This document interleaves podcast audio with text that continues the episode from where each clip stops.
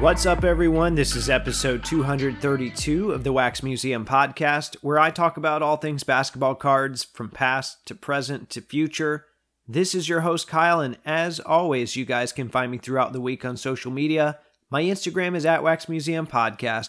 My X account is at Wax Museum PC. Okay, so since the last episode aired, a lot of big stuff has happened in the hobby world. Panini filed an antitrust lawsuit against Fanatics for, wait for it, trying to monopolize things in the card world.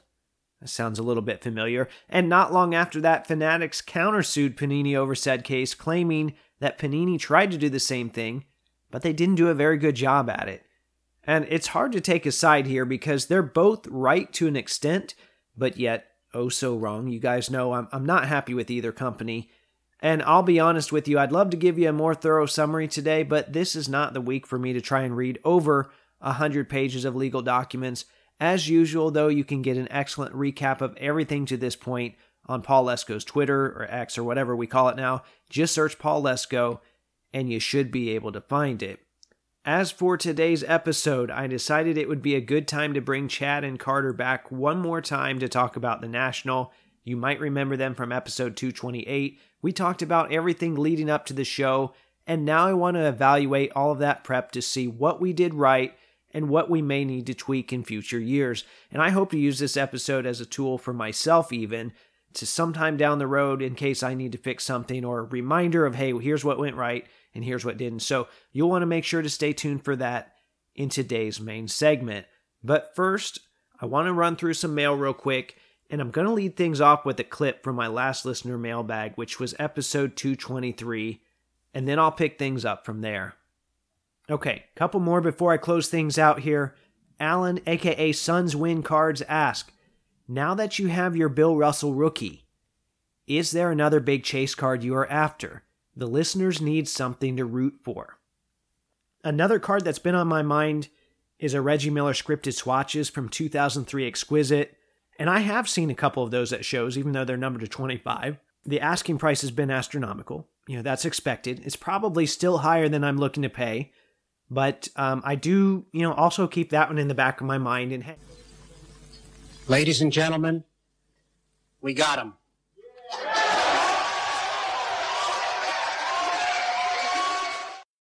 some of you have already seen this card on my Instagram because, quite frankly, I couldn't wait to post it. This was the card I referenced in last week's national recap. I'd been wanting this card. I was saving up so I could make a run at it if I found it at the national. And wouldn't you know it, it showed up on eBay the week before in a BGS 7.5 slab. And this is where I had to practice what I preach because I always tell people the time to buy a rare card is when you see it. And it's probably a good thing I did because I did not see that card at the National anywhere. It might have been there, I didn't see it. So I'm glad I bought it when I saw it. And as it was, you know, as I was going through that week and kind of watching that auction, I felt pretty good about my chances on this one because number one, it was right before the National. I figure a lot of people are saving up. And then number two, I think that BGS 7.5 grade might have scared some people away. So anyway, I won it, and that took a lot of my national funds, but I was okay with that. However, I had a couple people at the National interested in my Barry Sanders Playmakers Theater. Yes, you know, the one I found in a lot years ago. Yes, I still had it. And wouldn't you know, I moved it for the exact same value as this Reggie Miller. So that patience paid off. It was essentially a trade, and I got back some of my national funds in the process on the spot, so I could use them if I needed them, although I didn't want to force anything while I was there, uh, and I didn't. Now, as for the card itself, I mentioned the grade was a 7.5. The surface grade was a 7. And I thought it was because of some major scuffing on the front. You know, that's what it looked like according to the auction images. And I'd had pictures of this card from a golden auction as well. So I'd seen it in several spots. It looked scuffed in both places. So if that was on the case, I was probably just going to leave it in the slab, try and maybe clean it up with PlastX. But once I got this thing in hand, I realized that the scuff marks were actually on the protective sleeve instead. So this slab and that sleeve made this a really ugly card to look at. And, you know, as you guys know, if you've seen these cards in person, they're not ugly cards. They've got all sorts of foil, They've got all sorts of, you know, the design is just elegant on this one. They look so nice. So it only made sense to try and crack this thing out. Um, this slab, though, was thick. I It was the thickest slab I've ever cracked. I've never been more nervous cracking a card out in my life. Uh, no, I did not record it. I had several people ask me that. I didn't want to have to worry about the camera and everything. I just wanted to focus on this. And I took my time and I made sure I did it right. Uh, but there was plastic flying all over my office. Eventually, I got this thing out, and I, you know what? I think it was undergraded. And uh, yeah, probably everyone says that, but this one looks really, really good to me. I didn't see any digs in the surface. I didn't see any scuffs. I didn't see any major scratches. I honestly, I don't know how it got a seven uh, for the surface grade, but anyway, it's going to look great in a magnetic from here on out because I have no interest in getting my thick patch card slabbed, even though I think it would bump up um, quite a bit, you know. But I am super excited about this card. It's one of a couple of Reggies I picked up right before the National. Both have since been posted on my social media. The other one was a dual autograph with um, his sister, Cheryl. So if you missed those, feel free to go back and look for those because those are, like I said, those are on my social media. Okay, the other card I want to talk about today is a card that was at the National, but one that I didn't see while I was there. And I have a feeling it got scooped up pretty quick or it was in somebody's box. Maybe it wasn't even in a case somewhere because no one messaged me about it there either. And a lot of people messaged me about a lot of cards. If you were one of those guys, thank you so much. I really do appreciate that because I know stopping at the National and all that chaos and messaging someone about a card takes a lot of effort and a lot of time. So, once again, thank you so much to the people that did that. But no one messaged me about this card. And it was a 2013 2014 Panini Immaculate Paul George patch, numbered 1 out of 5, which features the majority of the letter G and then a little bit of the letter E from his last name. So someone found this at the show, they, they purchased it, and they went on social media to try and find a Pacers fan to potentially move it to. And that Pacers fan ended up being me. And I have to say, it was a pretty smooth deal. I think this person probably did well on the card, but that's okay. You know, I gave them a price that I would have happily paid at the National. To me, this Reggie Miller that I talked about and this Paul George card, these were both national purchases for me, even though I didn't directly get them there myself. So um, I was appreciative that this person sought me out, and, and I would consider it to be a win win. Um, and while we're talking, you know, the national here, I think this is a great example of some of the opportunities that the national can create, or really any big show for that matter, because people that attend these shows will find cards, a lot of which haven't been on eBay or social media for a while and then they reintroduce those cards to different parts or different sectors of the hobby ecosystem. So even if you're not going to the show, just know that this type of movement can be a big benefit to you and a big benefit to your collection. And just know that we all play a part. All right, before I move into today's conversation, I want to remind you that this show is brought to you in part by ComC.com. And ComC is excited to announce their latest grading partnership with PSA. With over 30 million raw cards available through the marketplace, ComC is making it even easier for you to buy, sell, and grade your favorite sports, Marvel, and TCG cards. To learn more about the direct grading program, head on over to ComC.com and check it out for yourself. Additionally, some of you have asked me for ways you can help support this show. The easiest way is my affiliate links, and using these links costs you absolutely nothing just an extra 30 seconds or so of your time, but it helps support the show. To access these links, whether it's eBay or Amazon or whatever, simply go to waxmuseumpodcast.com, click the logo of the shop that you want to shop at, shop as planned, so whatever you are going to buy anyway, just click my link first, and the show gets a small commission in the process. Once again, that's www.waxmuseumpodcast.com. This is Slick Leonard. You're listening to the Wax Museum Podcast. Boom, baby! Okay, so a few weeks ago on episode 228, Chad and Carter joined me to talk about their national preparation and expectations, among other things. The three of us spent quite a bit of time together over a three or four day stretch, and I figured it would be a good idea to bring them back on to recap their experience and discuss what worked and maybe what could be improved on in the future as well. So, first off, we've got Carter who goes by MC Basketball PC on social media. And as we discussed in our previous conversation, this was Carter's first national. We'll get into the weeds more in a little bit here. But Carter, if you had to describe your show experience in one or two words, what would you say? Uh, I don't know if I would get outside the bounds too much of what a lot of other people have said. Um, overwhelming is definitely one of my words, and I think that's been everybody's word. And um, I don't know the the second word would be something eloquent that describes uh, me being pleasantly surprised by uh, not drowning in the overwhelming uh, sea of experience. Okay. And then also joining us today, we've got Chad from the Pack to the Future podcast, which posts every Saturday morning and sometimes on Wednesdays too.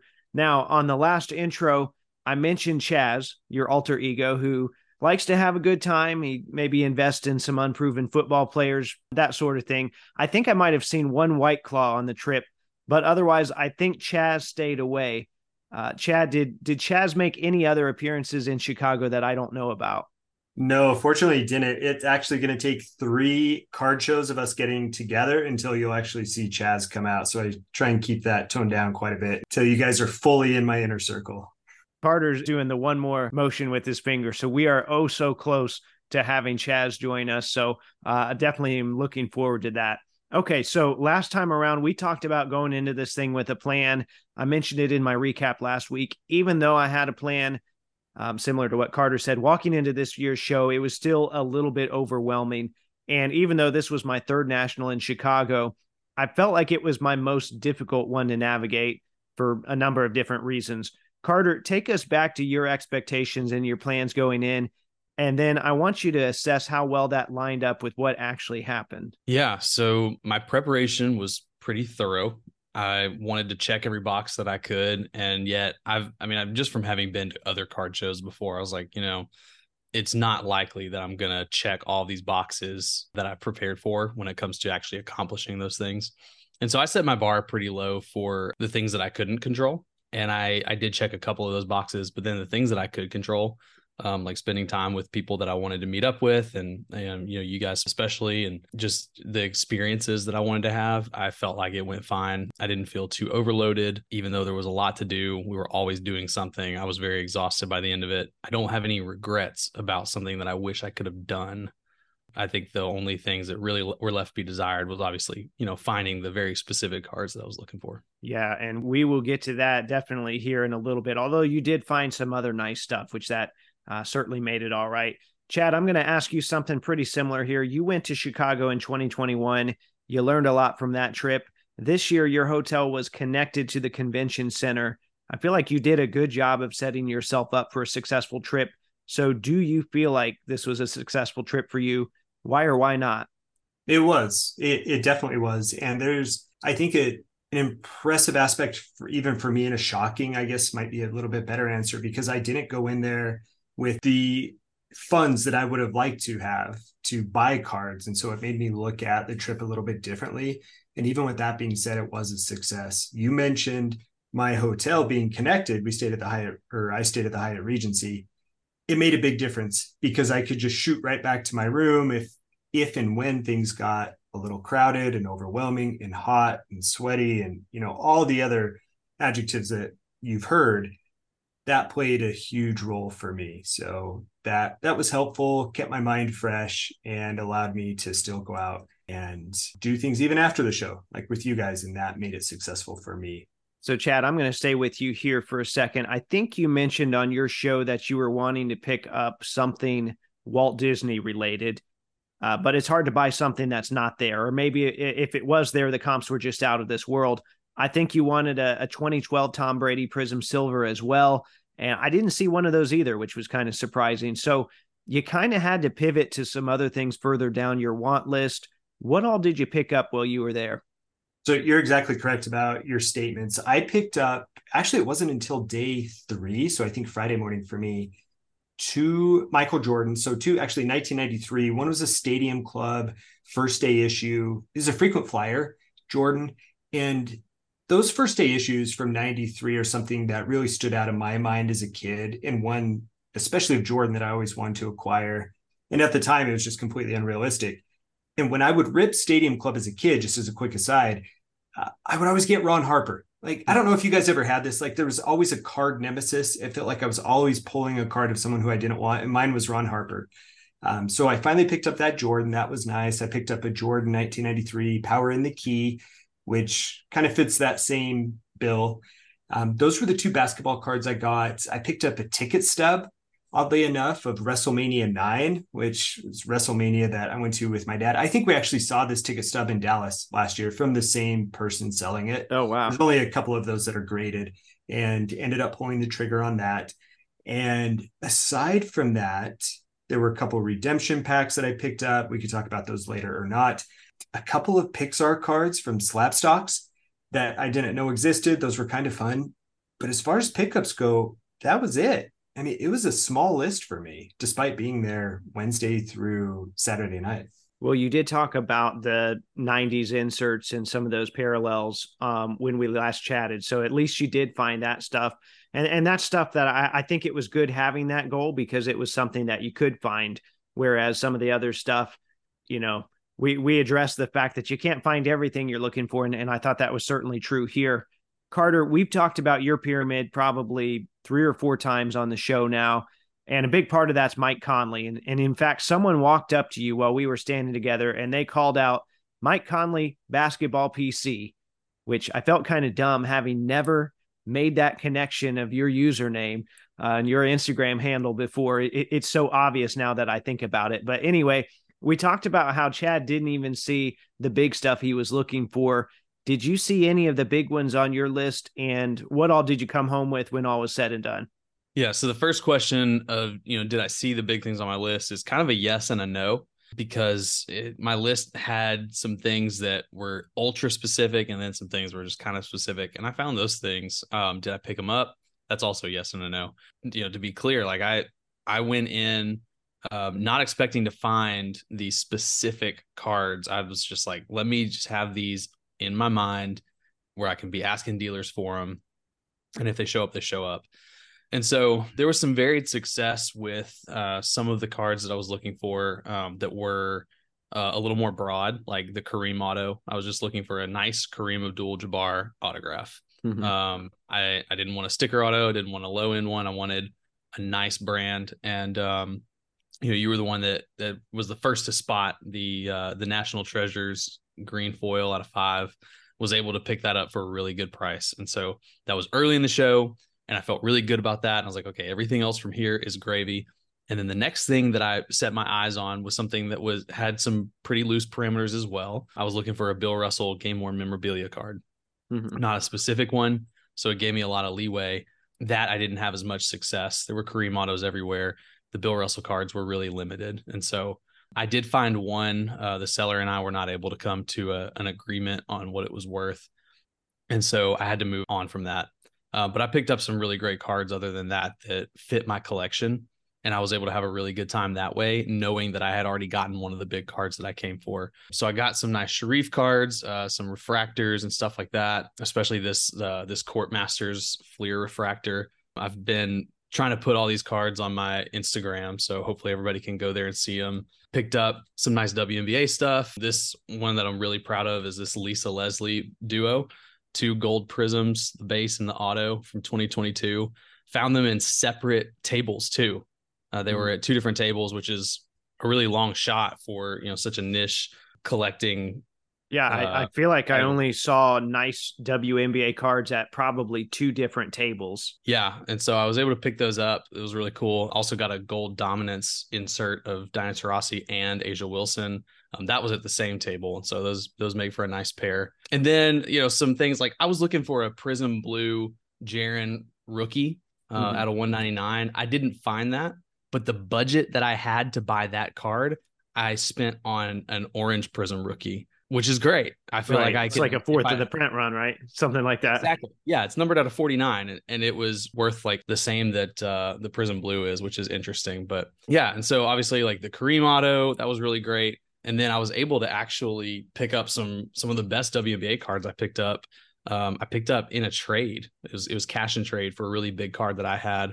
Um, that was one of my big successes from the show was just selling uh, one of the WNBA cards that I brought for more than I ever thought I could sell a WNBA card for, which was really great. So that was a big success for me. But yeah, just that between that and, and other little pickups, it was it was really fun to be buying throughout the week, even though it wasn't necessarily the exact things that were on my list.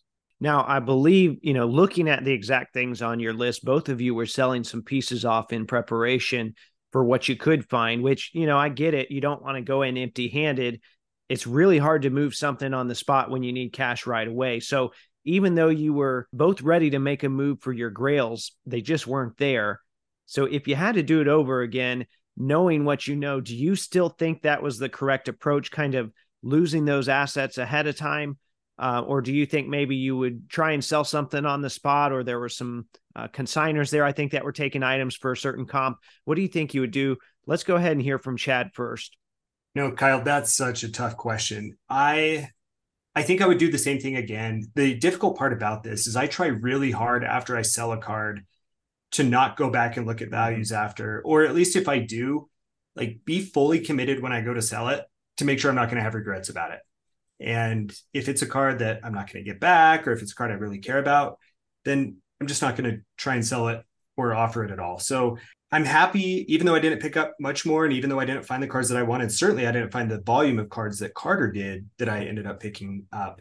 Um, I'm still completely okay with the cards that I took with me because I planned for that ahead of time. And I knew that if I brought those cards with me, it's okay to sell them. Like I had that heart to heart, you know, s- stared myself in the mirror and uh, took some photos with those cards before I brought them out with me to Chicago. And I'm I'm okay with that decision. So as long as you're not someone who's going to go back and really mourn over that or really beat yourself up if a player explodes and then the values go up, then then you really just can't take a look back there and, and be okay with that. So I I was pleased with my decision. Now, Carter, it sounds like you found a lot more to kind of substitute for the stuff, even though you did find some stuff you were looking for. Um, do you have any regrets about moving a lot of stuff ahead of time? I don't. I didn't really have to move anything that I would regret in the first place because of how long I was projecting out my my fundraising. Um, I started really early. mm-hmm. I started um, like right at the beginning of the year. I set a new plan for how I was going to buy a lot less and how I was going to sell a lot more. And so that allowed me to really prioritize selling the things that I wanted to sell the most and being able to save that back. And so I guess if there's anything that was difficult for me, it was passing up some things that I really wanted to buy. Um, but at the end of the day, I think it actually kind of like this. If you can track with me here, like saving for the national was something that I've never done before. And doing that actually kind of changed my tastes when it comes to buying. Okay. Um, maybe in the sense that it narrowed them. Yeah. Refined them I, a little bit refined is a great word because I don't necessarily regret any of the things that I used to want to buy that I don't want to buy anymore. You know, it's kind of like when you cut out sugar and then mm-hmm. after a while you don't want sugar anymore. It's like I don't necessarily miss it if it's that bad for me and I don't want it anymore. You know, I'm I think I'm buying a lot better now um, on a regular basis because of this experience. And so that's been a really interesting twist this year for me. So maybe the question for you then is not do you regret that? It is do you think you started saving uh, early enough, or would you do it earlier? Or maybe do you think you could give yourself another two months to not start saving, or, or would you change that approach? Oh, I think um, I'm probably going to start saving now for okay. whatever show I go to next year, um, but do it a lot more incrementally. Mm-hmm. Uh, you know, put put aside a lot smaller percentage of you know kind of my my sales income from hobby stuff every month, and just see where that goes. And then probably by the time early next year gets gets here, I'll be able to know like, okay, here's where I'm at with what I have for inventory. Here's where I've fundraised. Do I need to start now, or can I kick it down the road? Um, that kind of reevaluation. You know, Kyle, being on the other side of that, I would wholeheartedly agree with that approach like I I was the guy who's short stacked, you know, so to speak, on going into it. And Carter, I've had the same thoughts already for whatever show I end up going to next year is having that same approach because I, I don't want to get stuck almost not being forced to sell cards as you asked before, Kyle, but I don't even want to have to think about that that's just a position that doesn't lead to as much fun in the hobby as we should be having. Chad, I mean, I think you did have a good plan though from what we talked about. It's just the cards that you sent for consignment just that maybe the timing wasn't right. Um, so maybe maybe just modify it, just start that earlier. But um, I, I do think you you know you did have somewhat of a plan. It's just um, and and maybe there's a bigger plan in the long run with with your funds and everything. Okay, so even though the National is a giant card show, there's more to it than just buying or trading cards. We'll get to the dinners and trade nights and some of the things closer to the venue in a little bit. Both of you talked about exploring the Chicago side a little as well. Carter, I feel like you probably had the best approach because you and your wife spent several days in Chicago prior to the show. Uh, although if, if that was me, I don't, man, I think I would be wore out by then. So I'm curious to see how that worked for you. Do you think that was the right approach? Um, yes and no. Uh, so my wife and I have been talking about doing a vacation to Chicago for a while, and so when I decided I was going to go to the national, I asked her if she wanted to conjoin that with a trip, and we ended up we ended up taking about the same amount of time that we normally would for a vacation. Like four nights is kind of like our limit for one place, and we did that, and um, and it was a lot. Like I felt mm-hmm. like okay, I'm ready to go home. And then I had the national staring me in the face, which was a much more physically taxing thing. Um, you guys kept me up way later than was fair and uh, you made me walk so far. I'm just kidding. Actually, the the show floor made me walk so far, and there was no avoiding that. And so, yeah, I was really tired. I I don't necessarily think it's a bad idea to kind of add a couple of days if you want to see the sights in a place. That might be great, but I don't think it's necessarily like the way to go. I think you got to know what you're getting into and I, I do need to give Carter credit here. There was um, he gave me a ride several nights, well, most nights actually after trade nights. And there was one night where we were packing up at ten thirty. Things kind of changed where it looked like there were going to be some deals um, that were going to go down, and he, you know, pivoted and said, "Okay, let's do this." and uh, I made a, a deal at like 2:30 in the morning that you know really helped me make some moves later on. So kudos to Carter for sticking in there, uh, not just sticking in there, an extra four hours. Well, and and I'll tell you, it was you making that deal that made me not regret that extra four hours. Like that was. I, I was standing up with my backpack on at like 1:32 in the morning, and I was like, I want to go home. I'm going to die. And this guy who had tried to make a deal with me unsuccessfully, probably because I was grumpy. I'm not gonna I'm not gonna hate on him too hard. He was taking his sweet time. And the fact that he y'all actually landed that deal and it was such a big deal and it was a big part of your you know main quest with the Iverson card and everything that made that kind of risk worth it. I think that's one of the things about the national that's different than other shows for me is that you kind of take those risks with going all in and uh, I know Chad, you mentioned on your podcast about how that kind of burned you a couple of times, but it's like if we don't take that risk, we never know. You know, um, sometimes it burns you, and sometimes it leads to a really cool story. Yeah, well, and I, I, it might have even been a better story had it not worked out after making you wait four hours and then a deal not going down. Um, I disagree. all right, but we'll never know, I guess. Now, Chad, um, what about you? I know you talked about a, I think a ghost hunt or going for a run. Were you able to fit that stuff in? How did it go for you? Yeah, did a couple of different things. And let me say this, Carter, I think it's all about perspective on time frames because there were a couple times I was trying to turn it in about 9 or 9:30 and uh you came walking back from the bar with a big grin on your face and you happen to just have two drinks. Um, one for yourself and then one for me. And so uh, you kept me up a little bit past my bedtime too, but I enjoyed the hell out of that experience. So I appreciate that. But yes, Kyle, there were a couple of things that we did. There was like a forest with a running trail right next to my hotel. I don't even know if you guys noticed this when you drove out. Like you go out and you kind of take a left, whereas it, it was dark. To... Not it was always dark when I was driving down. Well, it was really creepy. So you take a bridge across a river, and there's a very large park with a trailway there. So I actually met up with a couple of people Thursday morning and went for a run.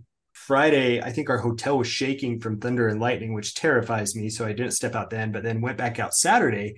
Actually, got a little bit lost on that trail and was confronted and inside this forest, like you are fully in a forest, like you see nothing aside from two deer who were staring me down, uh, stopped me dead in my tracks. And I didn't know if I could go past them or if they were just going to beat me down in the middle of that trail. So I did pull out my video camera and started recording, tried to run past them and just in case they did decide to try and kill me, at least you guys would have had some good footage. But fortunately, that didn't happen. So the runs did happen. The ghost hunting did not happen. Uh, that's far too late into the night to add a national two. But the other thing that did happen is Tim, Tim and I did find a casino, and we did go there Saturday when we were a little burned out from the show floor, and got to play poker with Tim. You know, Tim entered the World Series of Poker once upon a time and was near the top of the leaderboard at the end of day one.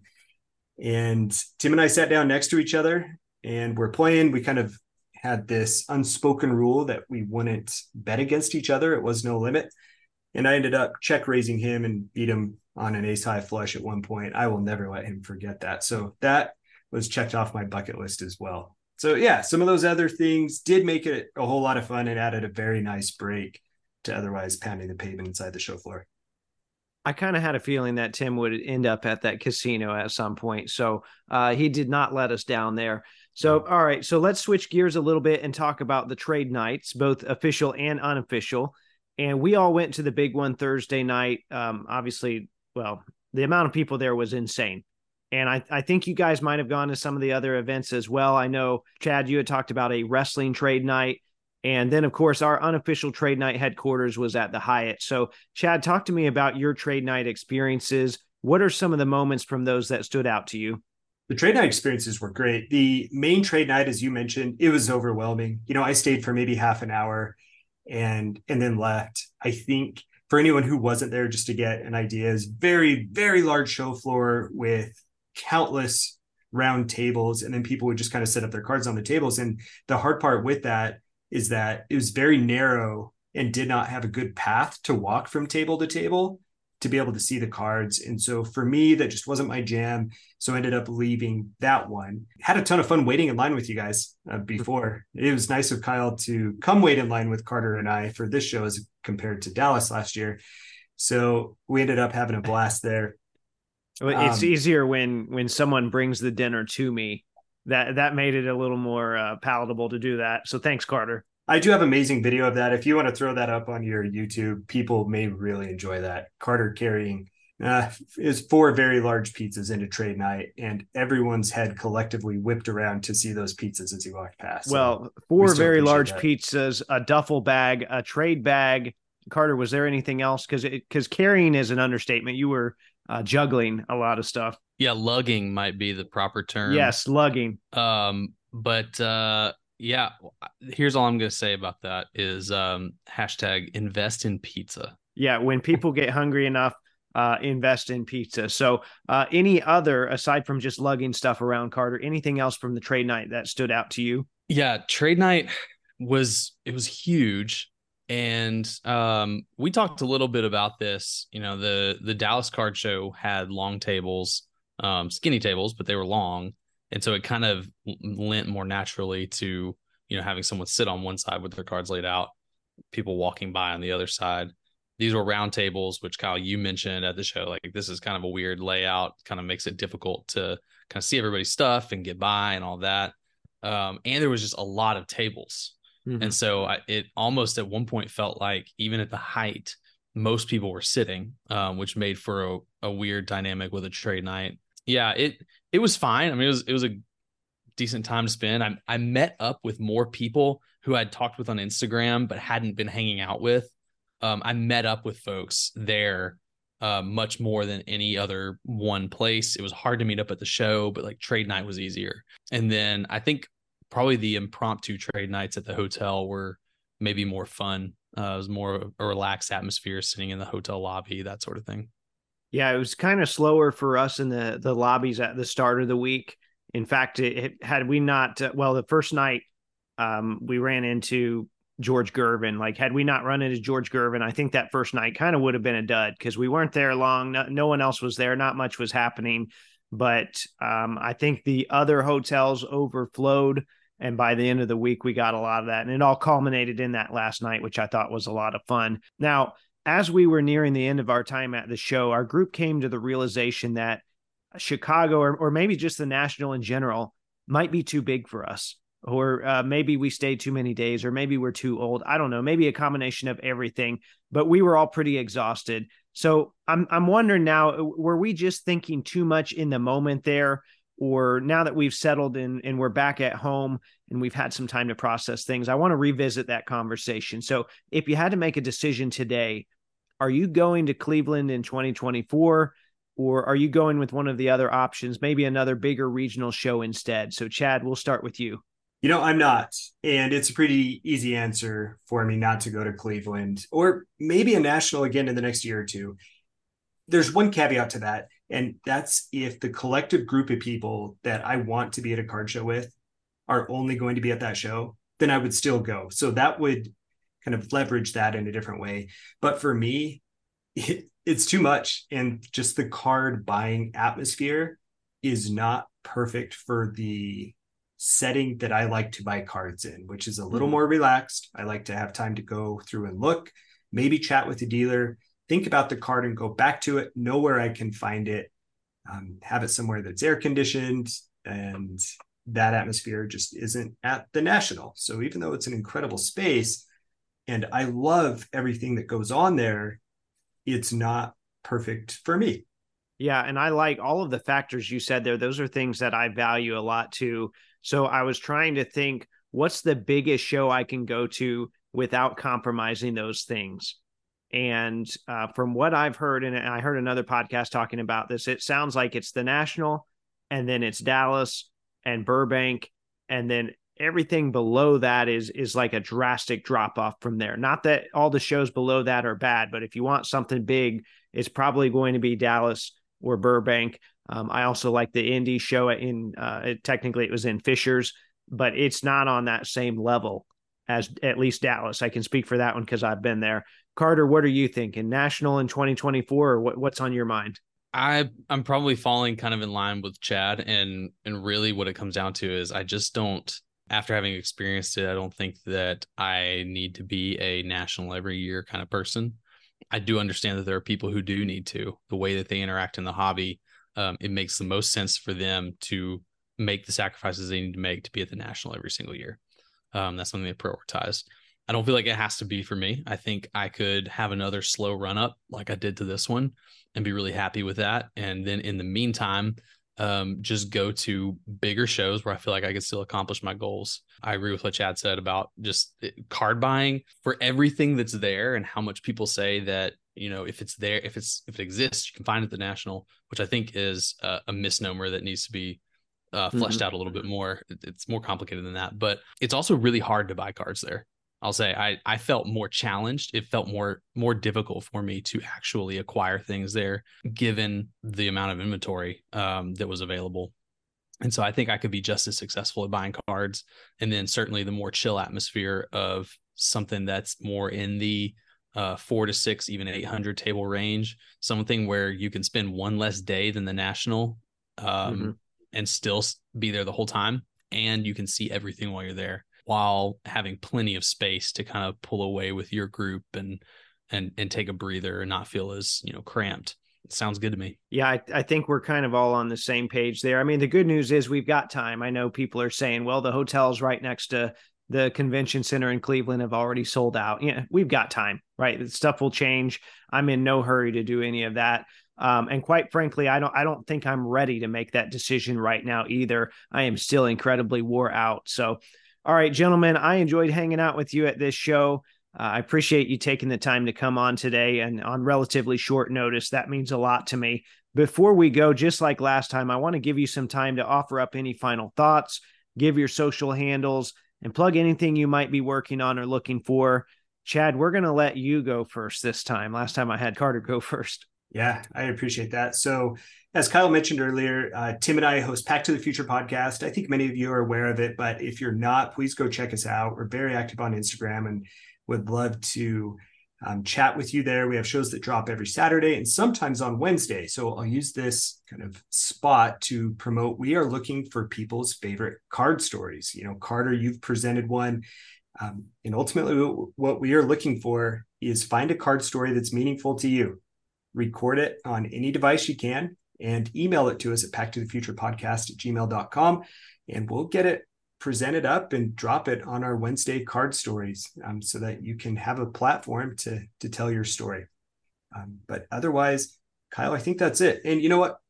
I'd be happy to come on anytime on short notice for you. Um, certainly appreciate it and loved hanging out with you guys when we were there. Um, just real quickly, there's one other story I want to tell. That trade night, you're not going to find this anywhere but the National. That very last night we were there, somehow, like I went to my room and I came back. I ended up seeing you guys.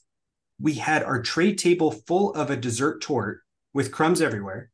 We had a real life Chaz who was talking card grading and somehow he knew someone from Leaf. We had his buddy who was just all sails to the wind, couldn't even stand up, who somehow was being hit on by someone who's maybe like a little developmentally delayed. It was like the oddest card scene in a trade night. I think he I stole Tim's seen. blanket too. of course he did. It, it was very odd. So you're not going to see that anywhere, I would suspect, other than the national. But yeah, I'll kind of end it with that odd note. All right, and Carter, let's hear some words of wisdom from you to to close it out today. I want to add on to Chad's note about that particular final night. Um, in that my mind was blown by witnessing the largest cash transaction um, that I have ever seen. Those guys that were sitting on the floor for like an hour and a half, maybe, they were doing one deal with multiple high end cards. And um, I good thing I don't know their names. I wouldn't say anyway in case the IRS listens to Wax Museum podcasts. but it was a twenty two thousand dollar deal going on right next to us. You know, luckily just just out of reach of the torte crumbs. But that was also something that I was like, only only at the national would you see this. You wouldn't even see this in Dallas. This is just bonkers. Like that's a car. Yeah, when when we say we we closed a big deal at 2:30, like us closing a quote unquote big deal and then the the 22 grand on the floor is like uh, they're they're on way different levels. Yeah, I saved for almost a year to bring a tenth of that amount to the national. I was like, this is the most money I've ever had for cards, and it was uh, it would just didn't even touch some people. So I, I realized that I was a little fish in a big pond, but I was fine with that. I, I still had a great time. Uh, I hope those guys did too. They looked really nervous. But as far as words of wisdom go, um, you guys can still go to my Instagram and you can see my hobby goals for the year, including the pickups that I'm looking for. Very few of those are checked off. The second half of the year is about getting as many of those as possible. So any leads are appreciated. All right. And we will, um, if you don't find them on Carter's profile, we'll make sure I'll get those posted up as well. Chad, I'll get the information for card stories. I'll try and get that up. And then, as usual, you guys can find me on Instagram under at Wax Museum Podcast or X under the handle at Wax Museum PC. In the meantime, if you like the content I'm providing, please subscribe, rate, and review on iTunes, Spotify, or Google Podcast. Hit up the website for my affiliate links, tag Taco Bell, and let them know they can pay me in burritos. And until next time, this is the Wax Museum Podcast.